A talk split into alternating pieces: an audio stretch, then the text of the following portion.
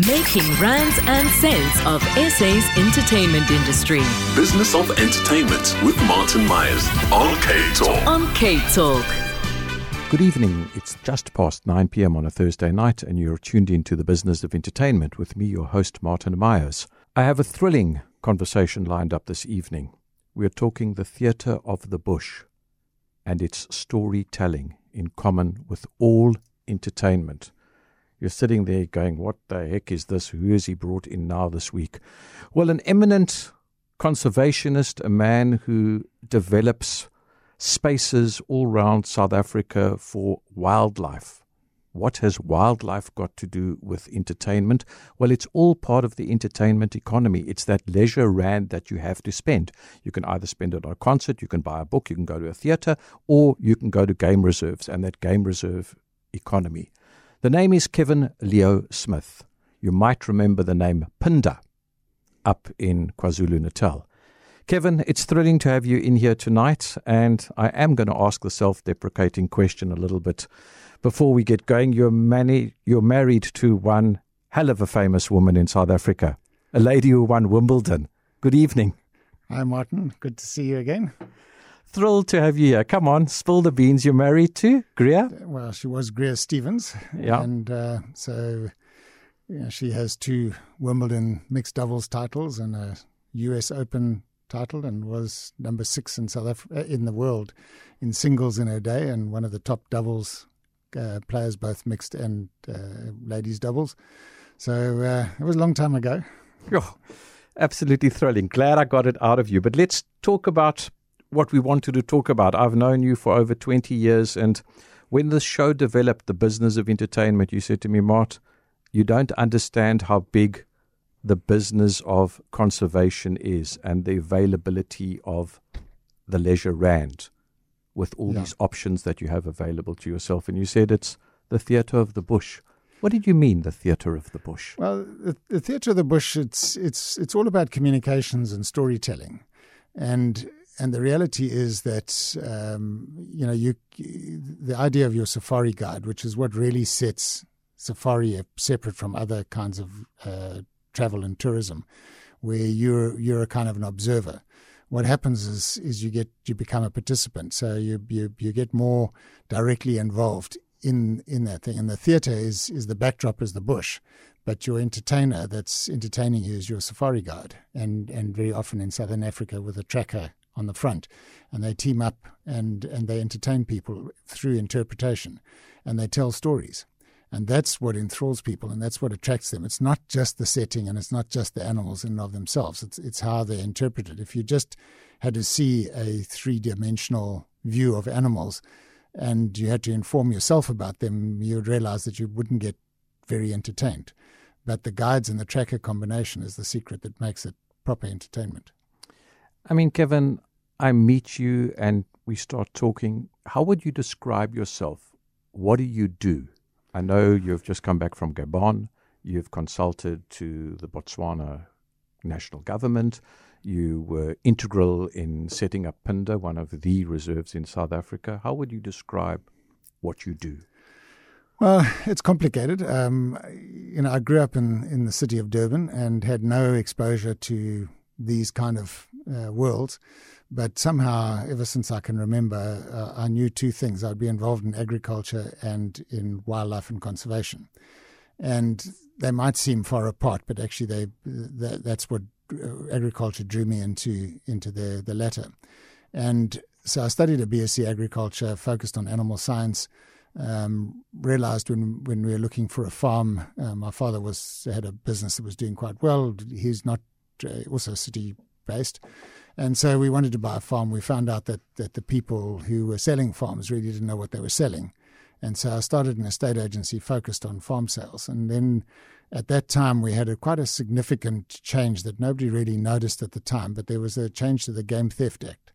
And the Game Theft Act before, um, in a legal sense, the wildlife were considered res nullius, in other words, public property. So all wildlife didn't belong to the property on which they were situated. And the Game Theft Act changed that, enabled ownership, and that changed everything for Southern Africa. And the whole game life, uh, game ranch, wildlife tourism economy then evolved from that one legislative change. And uh, that's why South Africa and Southern Africa in general is quite different to the rest of the world, even and, and East Africa in particular, where nobody can own animals. So that, to use an extreme example, which I'm sure we'll get to, things like rhino. Um, in East Africa, rhino has, an, has a commercial value in the black market only when it's dead. So all rhino are only valuable dead. In Southern Africa, rhino are valuable alive. The problem we have at the moment is the economics of that have reversed. So a dead rhino is still worth more than a live rhino, which used to be the other way around. And um, so that's what sort of led me from one to the other. So I describe myself as a resource economist more than, than anything else, although I'm technically an animal scientist. Um, I understand the economics of resources, and that leads us into very broad topics that, that I'm involved in. So it's climate change mitigation through conservation, and that's what I'm doing up in Gabon. And Phinda, when you look back at it, is exactly that resource economics. I mean, we took undervalued agricultural land and we found a new use for it, which was through wildlife and, and tourism, and that made it more valuable, which then completely transformed that entire region to where that region is worth many billions of rands more than it was under agriculture to keep conserved. And so people who tell you that conservation doesn't pay, uh, possibly using the wrong terminology. Conservation creates value, and value is what we look after. You're looking after value, but you spoke about rhinos. I'm a creative and I'm listening to this tonight, and creatives are always called upon, either musically or with poetry or, or something else. Get involved. Help save the rhino. Help save this. Help save that is it sexy or are we looking at not the wrong animals, putting too much emphasis on A and not looking enough at B, which we can yes. do right now? Yeah, I think I think that's correct. I mean, everybody, not every, most people want to make a difference to whatever it is that means something to them. And so, you know, the picture of a baby rhino or a picture of a rhino with its horn hacked off and blood pouring out and so on and so forth are very emotive and they they they naturally attract people's attention, and and because they they pull on your emotions, people feel that that I want to help, I want to make a difference, and very often you're not. What you shouldn't be trying to do is save a species. So it's not the save the industry, and I call it an industry. Technically, it's run by non-profits, but it, it has become an industry, and that's probably not going to save the whatever it is let's call it Rhino for now. And there's a lot of um, technical points when you get into this. Like every industry, it's it's or every interest, it's much more complicated when you really engage with it.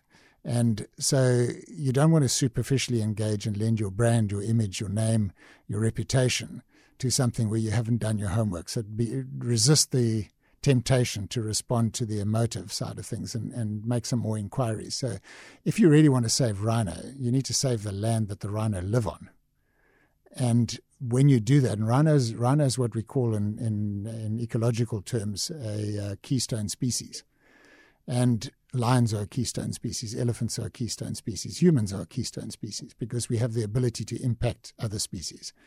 And so if you if you helping save the rhino as a keystone species, you'll end up making the rhino more valuable alive if you look at it properly.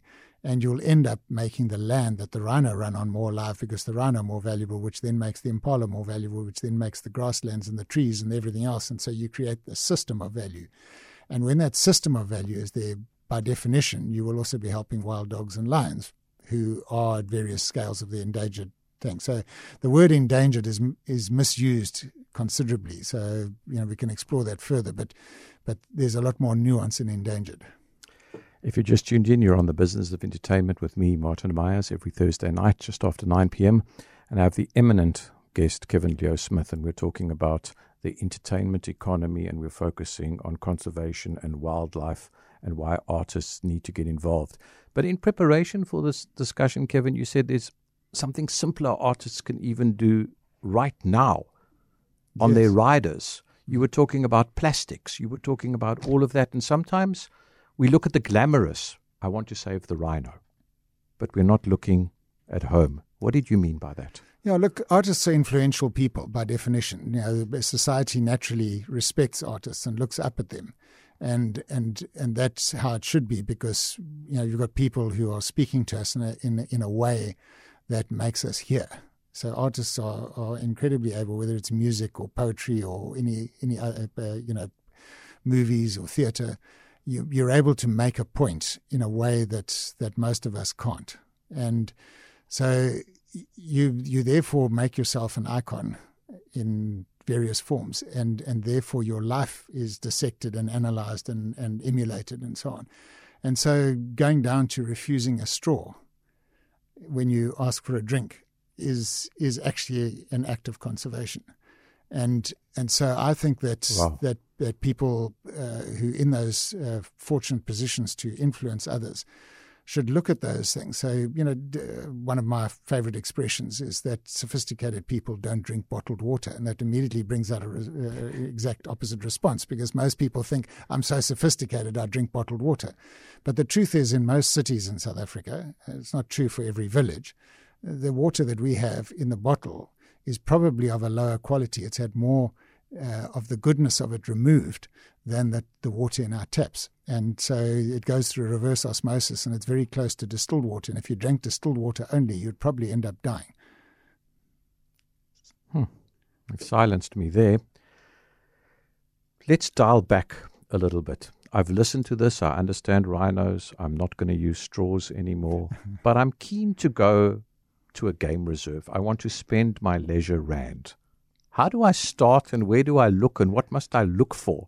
I've seen prices in some of the places, and you can rec- correct me if I'm wrong, of 100,000 Rand, South African Rand, a night. Yeah. You've said to me places in Botswana are 4,000 US dollars a night. Let Correct. me just times by 20 for ease of maths. That's 80,000 Rand, and you've still got to get there. Yeah. Crazy. Yeah, look. Um, Where do I start? Yeah, so the, this always leads to two questions: How can you charge eighty thousand rand, and and how could that possibly be worth that? And uh, and then you know, uh, does that exclude me um, from doing? And and the answer is that it's a very diversified and uh, and complicated. Um, process that you can go through. So the first thing you need to start with is how much have I got to spend, and you work from your budget backwards. Um, I mean, if you do the simplistic thing and go to Google and say, I want to go on a safari, um, you're going to get hundreds of millions of, of responses, including Safari web browser. So it's not going to lead you anywhere. And so what you need to do is you need to sort of narrow it down a little bit. And so you start out, so how much time have I got and, and how much have I got disposable per, to spend per day? And then try and work back from there. But but uh, in in the bigger context of things, Southern Africa is is a very prized destination globally, and Cape Town is the single biggest um, destination in Africa by a long way. The if you probably say why do people come to Africa, Safari would probably outrank Cape Town in global income for Africa as a whole. As a single destination, Cape Town is, is the big crocodile. And people come to, to Cape Town because Cape Town is what it is.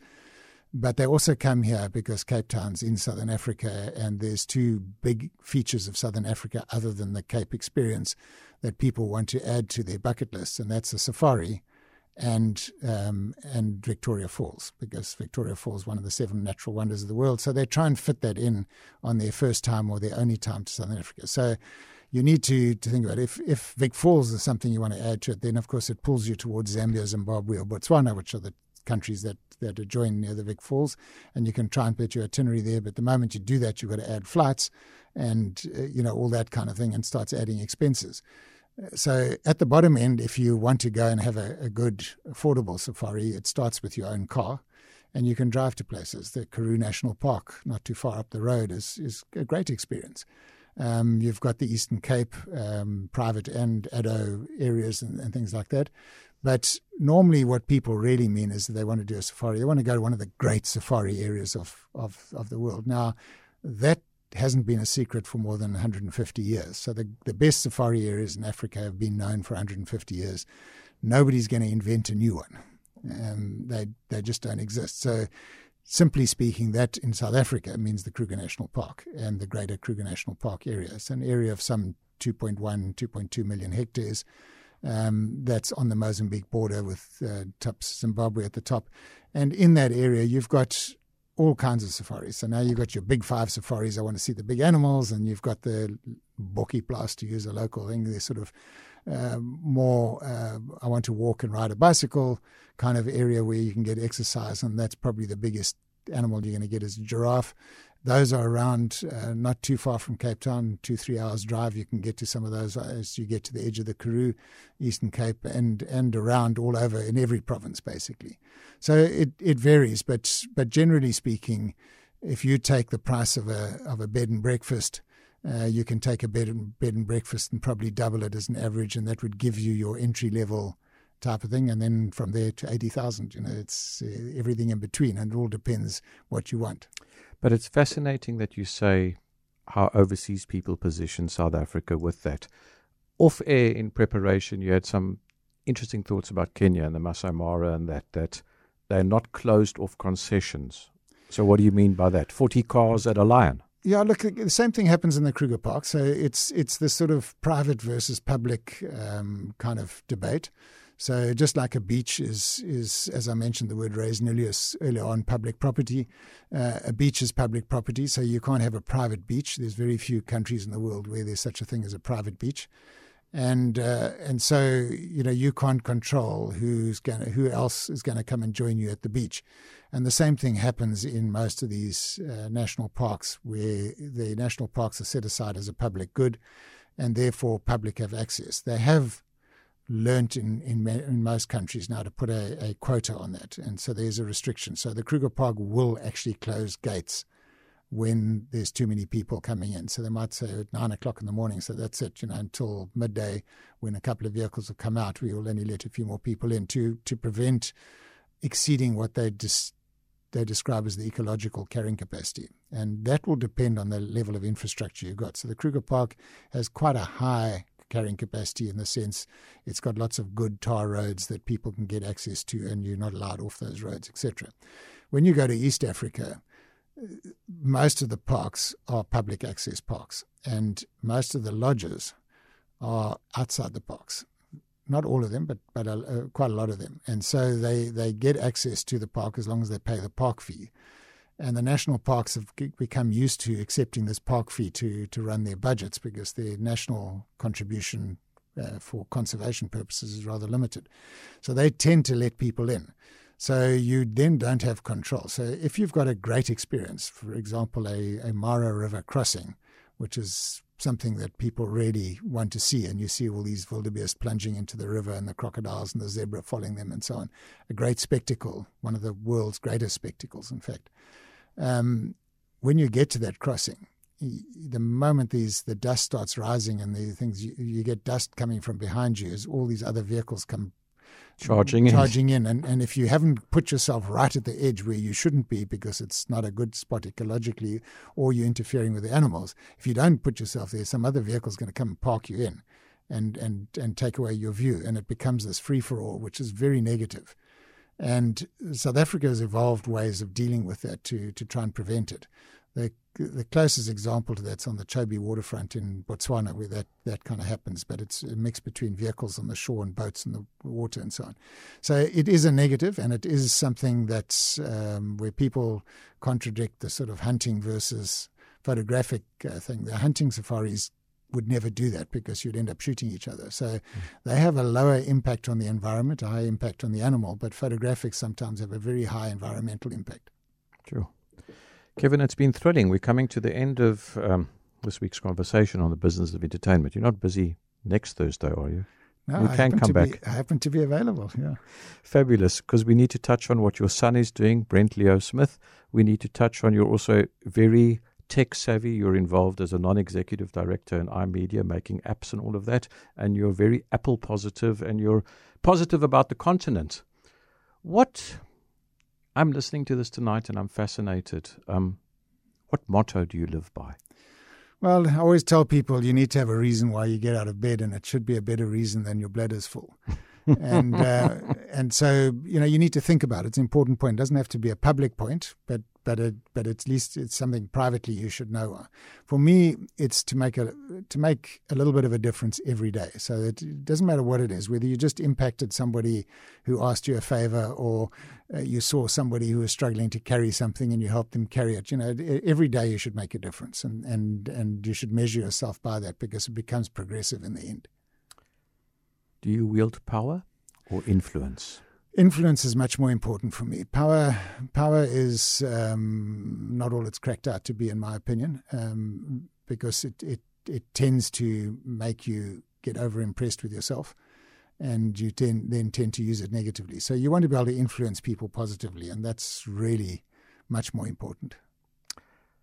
You go on a game drive. There's always a story. You've been doing this all your life. We're closing off the beautiful discussion we've had this evening on the business of entertainment about everything around the conservation space. There must be a story driving a van with someone or something. Well, there's you many, don't need to name, but you can. Well, I can name somebody that you were indirectly, well, actually not indirectly, you were directly involved with. So it, go, it goes back to Botswana days when, when you're operating in Botswana. Um, Martin was involved with organising uh, Michael Schumacher really at the peak of his career um, both visiting Cape Town and visiting Botswana. So we took him on safari and uh, uh, had Mark Tennant, who's uh, quite a well known. There was a, a, TV series called Mad Mike and Mark, and, and Mark was one of those. Um, but Mark has got lots of talents, but one of them that he doesn't have is the ability to drive a vehicle very well. And so here was Mark taking Michael Schumacher on a game drive and grating the gears and trying to drive in third gear when he should be in second gear in the sand and so on. And eventually Michael Schumacher said to him, Listen, stop. You cannot abuse a vehicle like this when I'm here. So I'll drive you and you'll just tell me where to go. And so Mark to this day says that he's had Michael Schumacher as his chauffeur. So fabulous, fabulous, fabulous story. Um, dangers on being on the wild. We seem to see a lot of Hilux Toyotas. Is that the go to car? I mean, Range Rover doesn't seem to work around in the bush, does it? No. Um, yeah, it's it's actually becoming an increasing problem. The, the the increasing sophistication of vehicles is an extremely negative trend for for the bush. The last thing you want is just to get a nice little engine sign with an X on it in the middle of nowhere with a bunch of guests as a thunderstorm's coming. Um, in an open vehicle. It's just, you know, those electronics on vehicles are actually becoming an issue. So, yes, you, you, you, you have to avoid it. So, we're now left with very limited choices. Um, you can still get enough of the old Land Rover Defenders, um, and then you convert those into open vehicles. Um, but largely, the only vehicle with a solid front diff that, that are left now, you, there is a Nissan Patrol. Um, but that's an increasingly sophisticated vehicle to cut up into things. It's not a pickup. So it's the Land Cruiser pickup, and and funnily enough, the the uh, Suzuki Jimny um, is one of the few, but it's it's very small. You can't fit a lot of people in it. So my son actually uses those for for his vehicles. So you want two things, uh, three things: lack of sophistication, a solid front axle, and the final really important thing is a 750 16 rim where you can put a cross ply tire on that doesn't get punctures. All these tires that you buy nowadays, doesn't matter how much money you spend on them, are completely useless. The first thorn, they get a puncture. So um, that's really quite critical, actually. I think I've just renamed you when you come back next week. Kevin MacGyver, Leo Smith. Can you fix anything on one of those cars? Uh, well, I can to a certain extent, but I'm, I'm I don't pretend to be a, a, mechanic, but but yes, the older vehicles you can do. These modern ones where you've got to plug in a computer just to start with, they're a bit beyond me. It's been thrilling having you in this week, Kevin. Look forward to having you back next week to talk immedia apps and what the youth can use. And you're also very positive about artificial intelligence. Absolutely. The final word is yours, Kevin. Yeah, look, uh, the the entertainment side of the safari industry is is really quite critical. So you, you want to make sure that that to the extent you can. Choose a guide that's interesting rather than one that gives you facts because you really want to be entertained. Thank you. And on that note, we'll see you next Thursday, just after 9 p.m. from my, myself, Martin Myers, and my producer, the ever smiling Barry Marie, who never cuts his hair. Thank you and good night.